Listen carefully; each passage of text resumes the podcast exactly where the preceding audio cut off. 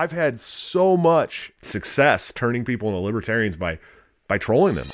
If we can bring the message of liberty through what's popular, why wouldn't we be doing that? We're simply free. I want the whole thing abolished. If I have to take all the heat to open the floodgates, then I'll fucking do it. Rent and property are not that. Fight the despots. Don't forget to break the cycle.